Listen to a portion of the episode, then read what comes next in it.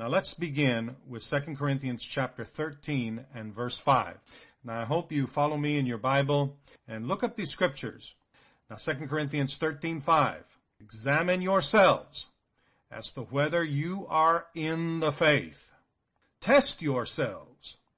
Do you not know yourselves that Jesus Christ is in you, unless indeed you are disqualified?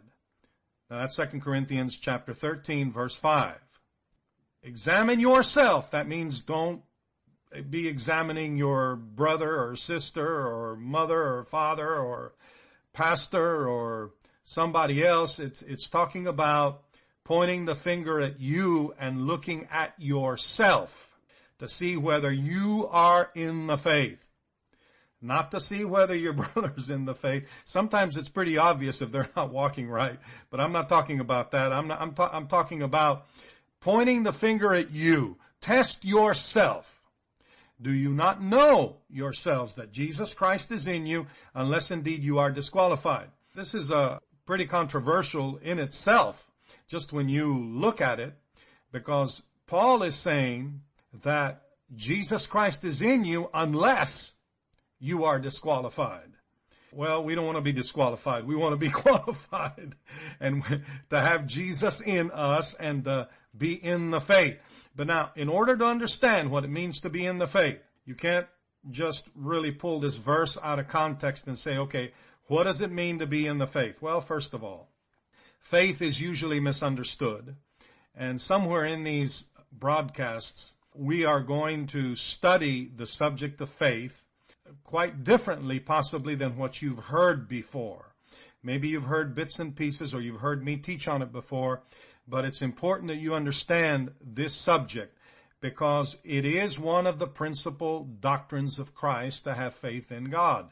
And usually we read the word faith and we don't understand what we're reading. We don't, we don't understand what that word means. We think that all that Paul and the New Testament was talking about, or the Bible was talking about, was concerning having an assurance or having conviction of your beliefs or your belief system. And really that's not what Paul had in mind at all. Yes, it is assurance and confidence in God and in Christ Jesus, but it's much more than that. And we'll talk about that at some point. But right now, what does Paul mean by examine yourself when he says this here? Uh, and see whether, test yourself to see whether you are in the faith. Well, in order to get the meaning of what Paul is referring to, we're going to have to go back and read this context. And you might think I'm going to start in chapter 13, but I'm not. I'm going to go back into chapter 12. You know, sometimes these chapter divisions and verse divisions get right in the way of, of what the Holy Spirit was saying through uh, one of the writers of the of the Scripture. And uh, yes, they're necessary for uh, study, for reference. It makes it easier to find things. But honestly, a lot of times they're right in the way, right in the middle. They'll put chapter 13, uh, for example, like they did here, right in the middle of what Paul was saying, because Paul didn't write in chapter and verse. You understand that. He was writing a letter to this church at Corinth. And this church at Corinth had a number of issues. but go back into the 12th chapter and let's begin reading in verse 20. And listen to what Paul says. Now remember, we're talking about what is the meaning of being in the faith. And we must look at the context. And this is what Paul says. For I fear lest when I come I shall not find you as I wish.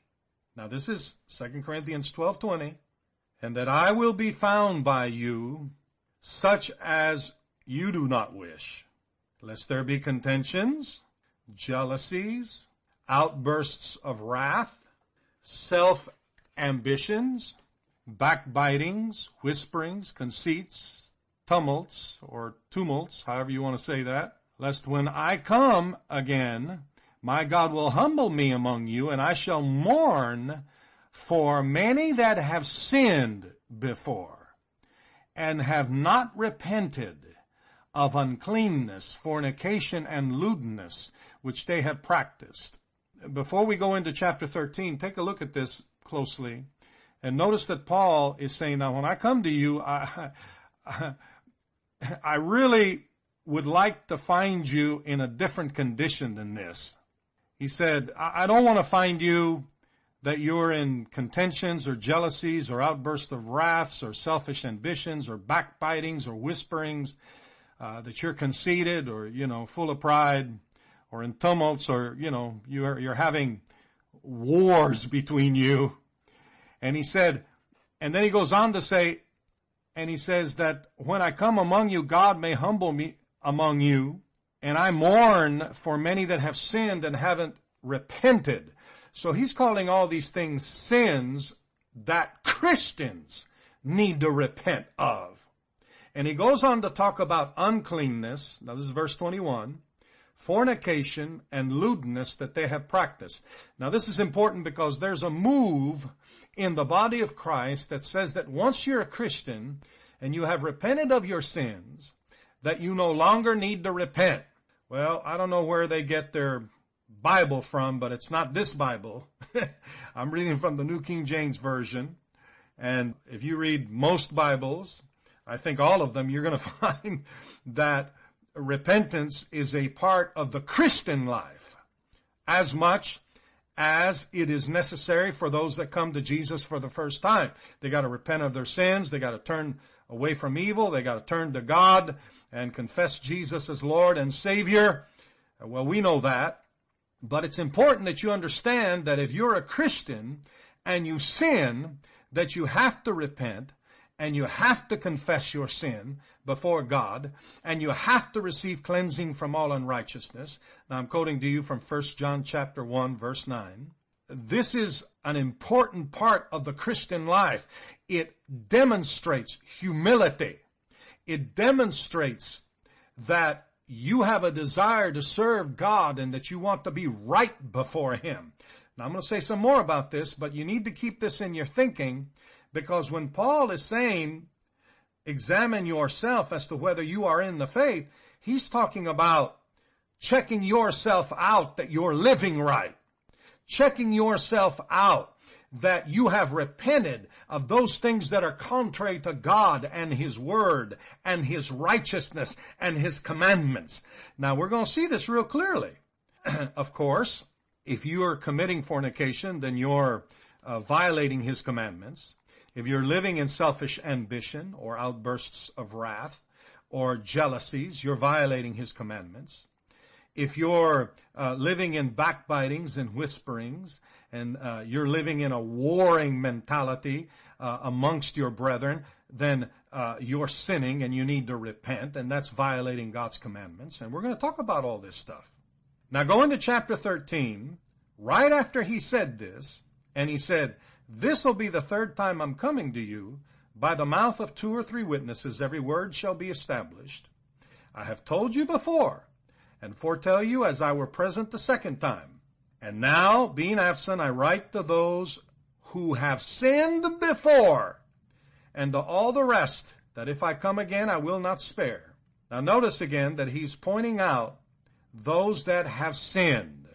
And he gave us a whole list. And you know, this is not the only list of sins or the only list of violations of God's commandments that we have in the writings of Paul.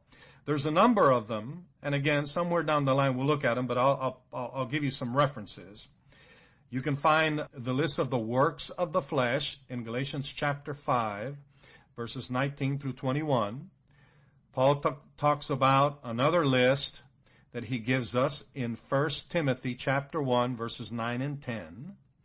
Then there's Colossians 3, there's Ephesians 5, uh, there's just a, a number of them that we could point to. But he's talking about those that have sinned. Now I'm writing to you so that you correct this, he says, so that you repent. Because he said, if I come to you and you haven't repented, in other words, I'm not going to spare you.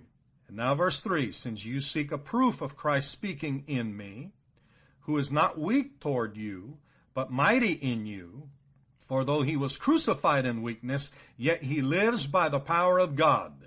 For we also are weak in him, but we shall live with him by the power of God t- toward you. Now we come to verse 5, examine yourselves as to whether you are in the faith. This takes on a completely different light when you see it in its context. Now this is what he's talking about.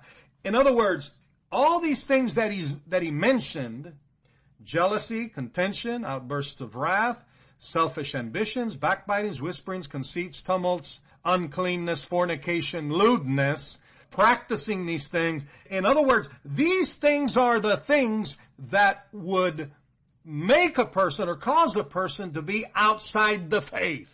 So this is why when we come to verse 5, he says, examine yourself as to whether you are in the faith. Amen.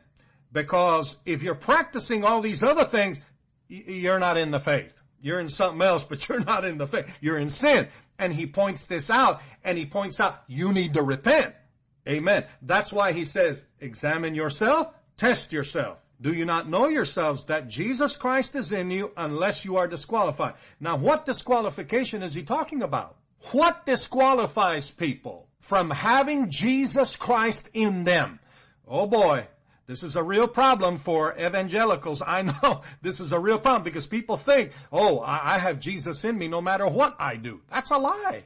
Jesus does not stay in unholy vessels. I mean, why is that so hard for people to understand? Well, I'm going to come back in the next podcast and we're going to talk some more about this. I, I, didn't write this. I'm just reading what Paul said.